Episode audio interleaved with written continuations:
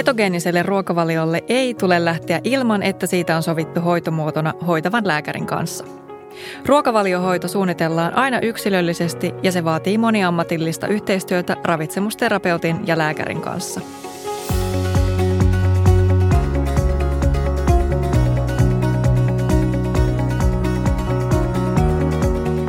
Joka sadas podcastin ketosarjassa puhutaan tänään ketogeenisestä ruokavaliosta ja ravitsemuksesta. Mä olen Ippi Arjanne ja mun vieressä istuu ravitsemusterapeutti Minna Semilä ja lasten neurologi Henna Jonsson. Moi. Moikka. Moi moi.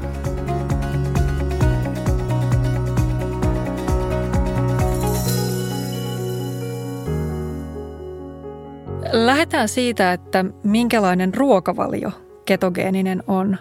Vaikka ketodietti on ollut myös tällainen trendidietti, niin se ei välttämättä ole niin kuin maailman paras ruokavalio. Mä joskus selitän sillä tavalla, että tämä on niin kuin elimistö energia-aineenvaihdunnan plan B, eli niin kuin paastotilannehan on, on niin kuin kakkosvaihtoehto, eli silloin kun ei ole kaikki ihan normaalilla tavalla, niin elimistö tai maksa tuottaa ketoaineita, jotta elimistöllä on energia käytettävissä riittävästi, niin siinä mielessä – niin kuin epilepsiahoitona me halutaan käyttää sitä energia-aineenvaihdunnan plan Btä, jotta me saataisiin sitä kohtaustilannetta rauhoitettua, mutta ei se ensisijaisesti ole ihmiselle semmoinen luonnollinen tai luomu olotila. Tässä on tavallaan vähän kaksi näkökulmaa, se, se tuota, energia-aineenvaihdunta ja miten se näkyy veriarvoissa, kun mitataan ketoainetta tai glukosia. Ja sitten on vielä se niin kuin käytännön puoli, että mitä me syödään ja mitä sitä ruoasta, niin kuin mitä ravintoaineita me sieltä saadaan. Sitä voi tavallaan tarkastella vähän kahdesta näkökulmasta. Eli sitten kun ollaan ketoosissa, niin paljon syödään asioita purkista. No, koska iso osa ruuista joudutaan korvaamaan toisilla ruuilla, eli me joudutaan jättämään käytännössä joitakin ruokia lähes kokonaan pois, niin ne vitamiinit ja kivenäisaineet, mitä me saadaan niistä ruuista normaalisti, mitkä joudutaan jättämään pois, niin ne sitten korvataan purkista. Mutta vitamiinit ja kivenäisaineet, ne on tavallaan samaa tavaraa, onko ne sitten purkista tai ruoasta, että ne kyllä saahan toimimaan samalla tavalla. Mutta sitten toki ruoassa on paljon muita komponentteja, joita ei voi ottaa purkista, vaikkapa ravintokuitua esimerkiksi on vaikea saada tarpeeksi, mutta siinäkin on sitten joitakin asioita, millä sitä voidaan tavallaan huomioida sitä, että se kuitu jää sieltä ruokavaliosta vähäksi. Eli mitä? No ketogeenisen ruokavalio yksi semmoinen haittavaikutus voi olla ummetus ja se liittyy osittain siihen, että että se ruoan kuitupitoisuus pienenee niin voimakkaasti. Että se on semmoinen, mitä me aina huolehditaan ja autetaan potilasta tai perhettä hoitamaan se ummetus sitten muilla konsteilla. Ja sitten no ketogenisen ruokavalion aikana riittävä nesteen saanti on erittäin tärkeää. Sen ketosinkin takia tärkeää se yleensä auttaa, mutta sitten voidaan käyttää myöskin lääkkeitä apuna siihen suolen toiminnan. Ketosissa pysyminen hän vaatii aika suurta omistautumista sille että miettii paljon, että mitä syö ja laskee ja mittaa ja punnitsee. Miten ketoosissa pysyy? Kuinka grammalleen pitää osata mitata, että se pysyy?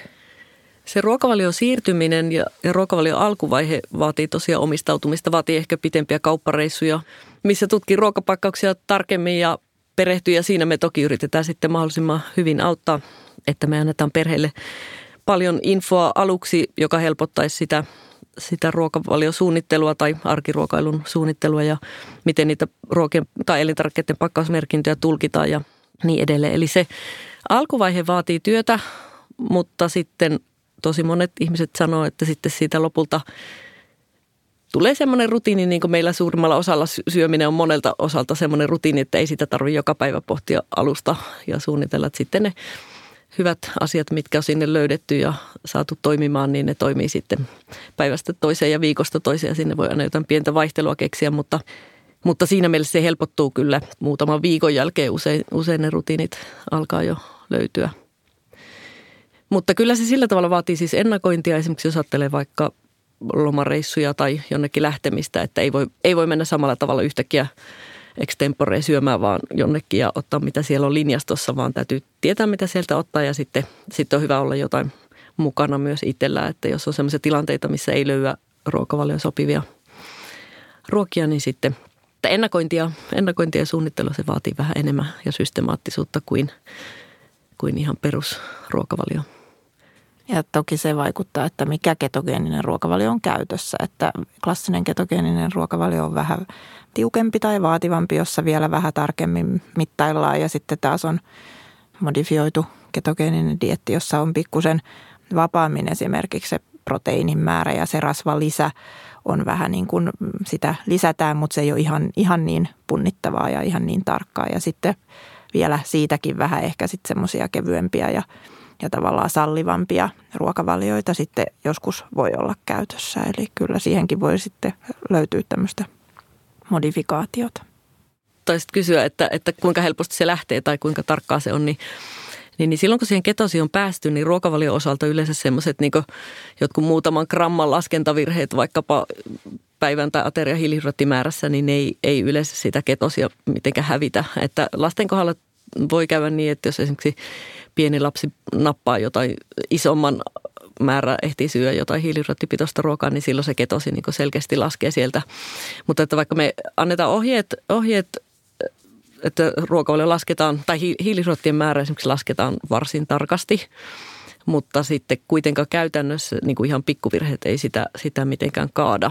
Että se tavallaan toteutus täytyy tehdä mahdollisimman hyvin, jotta me nähtäisiin se ruokavalion teho, mutta sitten ei se onneksi ihan grammapeliä käytännössä pitkällä aikavälillä ole.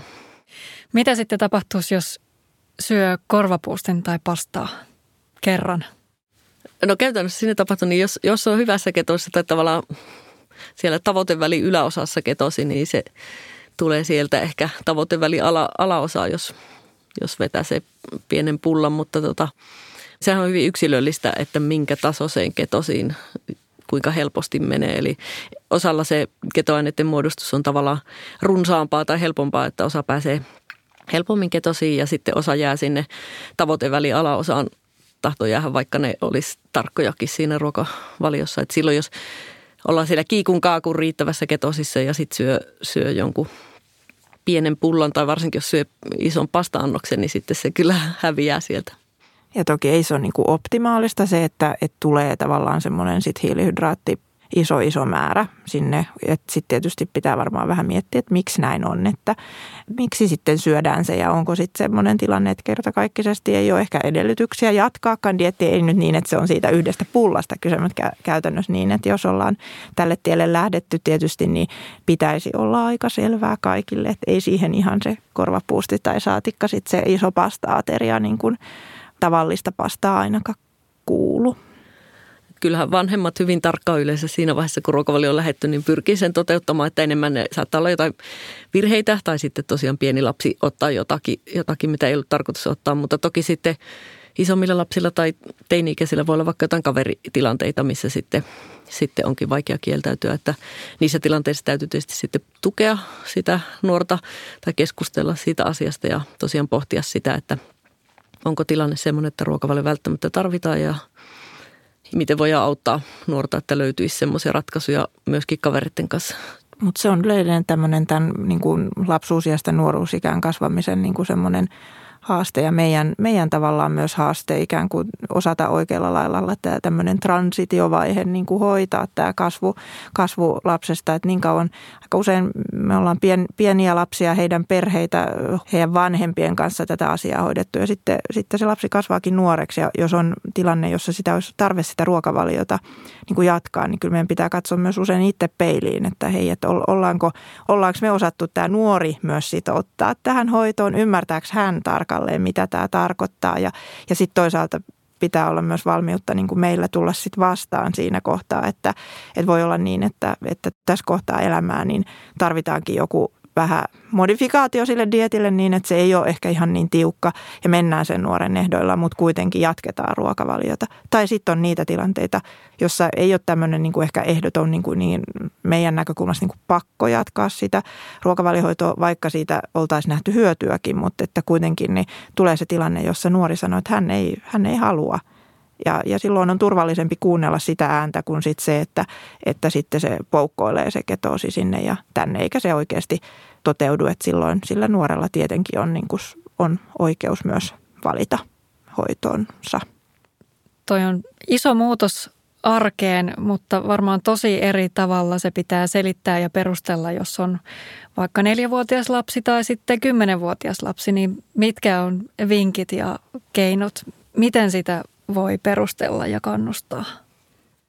No ihan pienillä lapsillahan se monesti tärkeintä on jopa se vanhempien oma asenne siihen asiaan. Että jos ne vanhemmat onnistuu ajattelemaan sen, sen sillä tavalla, että tämä on toteutettavissa oleva hoito, jota me halutaan nyt, nyt kokeilla ja käyttää meidän lapselle ja että me ammattilaiset pystyttäisiin tukemaan vanhempia sillä tavalla, että heille tulisi sellainen tunne, että on paljon vaihtoehtoja, mitä voi syödä, että vaikka joudutaan aluksi ehkä laskemaan ja katsomaan tosi tarkkaan, mutta että on, on paljon hyviä, hyviä ruokia ja maistuvia ruokia ja paljon mahdollisuuksia, niin pienet lapsethan käytännössä aika usein ottaa sen vanhempien tunnelman tai sen ajatuksen siitä, että onko tämä ok ja onko tämä helppoa. Mutta että tämäkin on niin kuin kaikki asiat, että no, eri ihmisille erilaisia, että, että joillakin nuorilla se voi olla, on ihan ok, eikä siinä tuu mitään erityistä hankaluutta ja sitten jollekin toiselle se voi vaatia paljon enemmän, enemmän pohdintaa, että se on, se on hyvin yksilöllistä sekin. Suositteletteko te, että muu perhe lähtee mukaan ketogeeniseen? No me käytetään ketogeenistä ruokavaliota epilepsian hoitona tai sitten näiden tiettyjen harvinaisten synnynnäisten aineenvaihduntasairauksien hoitona. Ja se on se, koska hoidosta pitää olla aina hyötyä tai ruokavaliosta silloin, kun erityisruokavalioon lähdetään, niin siitä pitää olla hyötyä enemmän kuin haittaa. Ja, ja käytännössä, jos on terve ihminen, joka ei tarvitse ketogeenistä ruokavaliota, niin niin siinä on hyvin suuret riskit siihen, että ruokavaliosta koituvat haitat on suurempia kuin hyödyt. Eli ei, ei me koskaan suositella koko perheelle, vaan me suositellaan sille, sille ihmiselle, joka tarvii sen hoitomuodon. Mutta tiedetään kyllä se tietysti, että varmaan aika monessa, monessa perheessä sitten jotkut tietyt yhteiset ruokailutilanteet voi olla helpompi hoitaa niin, että, että siinä ainakin esimerkiksi pöydässä on esillä ehkä enemmän semmoista ruokavalio tai ruokia, jotka sopii kaikille ja joista kaikki voi niin kuin ottaa. Ja sitten jos se on varsinkin semmoinen tilanne, että se lapsi on ehkä niin pieni tai sitten jollain lailla vaikka kehityksellisesti semmoinen tilanne, että ei pysty ymmärtämään, että no miksi hän ei voi ottaa tuota pastaa tuosta tai, että, tai se pasta, mitä sillä ruokailulla tarjotaan on semmoista, missä, missä ei just olekaan vaikka hi, hiilareita. Että tiedetään, että varmaan aika moni perheet ihan sitten sen arjen sujumisenkin kannalta tekee sitten tämmöisiä, tämmöisiä valintoja ja se on ihan, ihan fine niin. Juuri niin, eli ruoassahan tosiaan paljon komponentteja, jotka sitten sopii kaikille niille, jotka on ketogeenisellä ruokavaliolla tai ei ole, mutta sitten ne loput täytyy sitten päättää erikseen, että usein joutuu kyllä miettimään, että no mitäs sitten kun on ne kaverisynttärit, tämä on nyt ihan tämmöinen yksi käytännön asia, mutta se on yksi mm. asia, että no mitäs kaverisynttäreillä sitten voi tämä syödä joskus pitää olla oma eväslaatikko mukana. Tai sitten, että no mitäs koulussa tai päiväkodissa, siihen liittyy aika usein myöskin semmoisia niin vähän ehkä pelkoja, että onnistuuko tämä siellä. Joo, ja tuo hyvä, että siis päiväkodit ja koulut, niin mehän perehytetään käytännössä niin kuin ammattilaisten puolesta heidät siihen, että meillä onneksi Suomessa päiväkodeissa ja kouluissa ruokailut toimii tosi hienosti ja erityisruokailut saadaan onnistuun.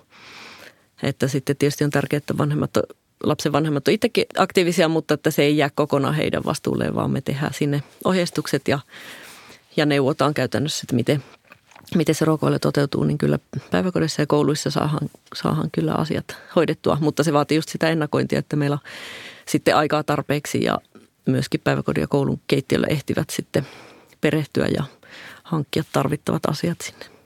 Ja sitten semmoinen asia on tietysti, että kun syöminen ei ole pelkästään kuitenkaan niin kuin energiansaantia eikä, eikä niin kuin tämmöistä aineenvaihduntaa, vaan siihen liittyy paljon muuta, että semmoiset kivat syömishetket perheen parissa tai missä tahansa porukassa, niin, ne on, no niillä on monta, monta niin kuin tarkoitusta ja monta mm funktiota, niin, niin, ja samoin aika useinhan semmoinen ehkä herkut vaikka tai tämmöinen makea voi olla tapa niin kuin palkita tai se on semmoinen. Ja sit, sitten ihan semmoinen, että perheet miettii keskenään, että no onko, se, onko ne ranskalaiset tai onko ne se suklaalevy, että onko siinä joku semmoinen iso sisäinen arvo, jota sitten vaikka joku, että, että mennään uimaan yhdessä tai, tai mm. pelataan joku lautapeli tai sillä lailla, että, että onko se siinä – siinä niin kuin sakkaroosissa se, se, tai siinä sokerissa ikään kuin jotenkin se suurempi, su, suurempi salaisuus tai suurempi hyvän olon lähde vai voisiko se olla jotain muuta.